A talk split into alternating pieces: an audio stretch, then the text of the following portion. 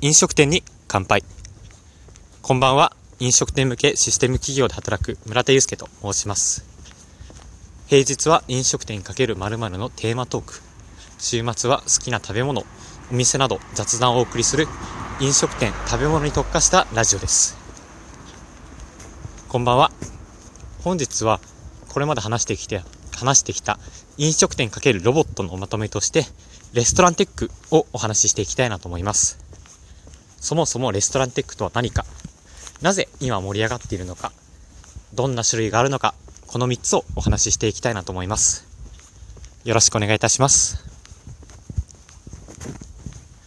そもそもレストランテックというのは、飲食店×テクノロジーを合わせた造語でして、様々な業務をサポートサポートする IT システムの総称を指しています。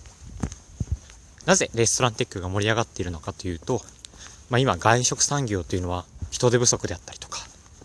まそれに伴う生産性低迷など、あらゆる課題を抱えています。その課題に対して、ロボットであったりとか、IT システムを使って、あらゆる技術技術で盛り上げていこうという取り組みを指しています。まあ、やはり人手で、人手が足りない今では、そういった IT 技術を使って保管していこうという動きが高まっているんですね。まあ、レストランテックといっても大きく分けて3つございます。1つ目が顧客向けのものですね。例えば、飲食店の予約管理であったりとか、モバイル決済といったお客さんの体験の向上につながる技術該当します。以前、このラジオトークでもお話しさせていただいた、スタバのモバイルオーダーペイなども、この顧客体験に当てはまるんじゃないかなと思います。2つ目、僕たちには見えない店舗運営にかかるオペレーションの領域です。例えば発注の業務であったりとか、在庫管理、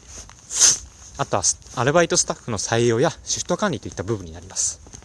こちらも全て人が行っているのはま大変なので、なるべく自動化できるところは自動化して、スタッフの方々は他の業務に、うん、取り組んでいただきたいっていう、そういった部分のテクノロジーとなっています。そして最後、3つ目が、設備ですね。今投資先として注目が高まっている領域でして例えば昨日一昨日でお話しした飲食店での配膳ロボットであったりとかたこ焼きを作るロボットといったキッチンで活用できるロボットなどの自動調理などの可能性も広がっています。まあこういった背景にはやはり人件費が上がる一方でロボットというのがどんどん盛り上がっていることでロボットを導入した方が人、えー、っとね、コストの部分では安くなるんじゃないかといったことで今注目を集めている分野です。まあ明日からは、まあ、具体的にレストランテックでどんなサービスが盛り上がっているのか。実は中国ではロボットだけの無人レストランっていうのも広がっているそうなので